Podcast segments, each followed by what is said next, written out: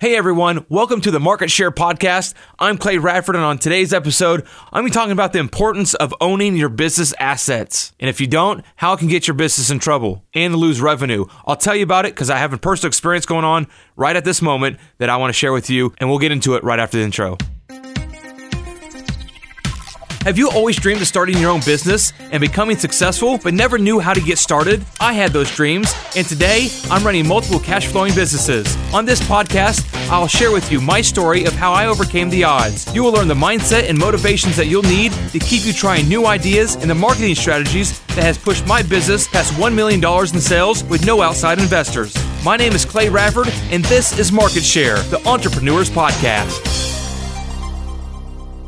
don't lose your assets. That's what we're talking about today here on Market Share, the Entrepreneurs Podcast. But first, let me kind of tell you the story of what's happening with uh, KDKD AM. Back in 2018, when we bought these three radio stations here in Clinton, Missouri, um, two FMs and an AM station. The towers that these stations broadcast from were sold many years ago to a third party called Crown Castle, and Crown Castle uh, currently owns and maintains the towers that we broadcast from. So we don't have control of those assets. And um, they came to us earlier in the fourth quarter and told us that they had plans to decommission the KDKD AM tower, which res- would result in our AM station going off air. For us, we're losing a stream of revenue our audience won't be able to consume that content that we've been producing on our AM station. And the station's been on air since uh, the 1950s. So um, it's been on air for over 70 years.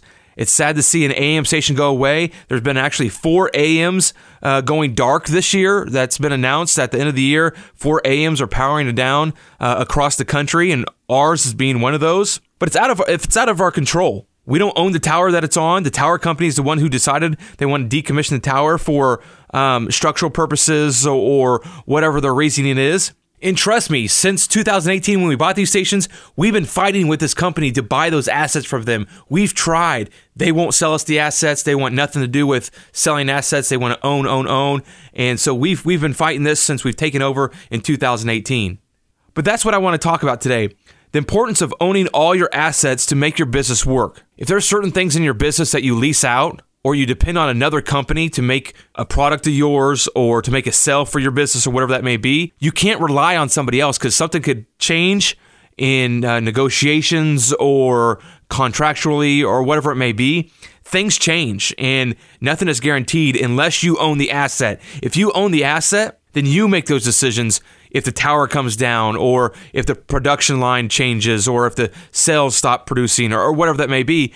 And I'm learning from personal experience that it's going to impact my revenue stream coming in because we're losing a stream of revenue, our AM radio station. So think about that. Whenever you're setting in, in setting up a negotiation with a business to provide material or um, content or, or, whatever it may be, whatever your business is, make sure you're not putting yourself in a position that if that would go to go away, that you would lose revenue from it. When we bought the radio stations, like I said back in 2018, we did not buy the towers because they were owned by a third party. We bought the license to broadcast and the facility.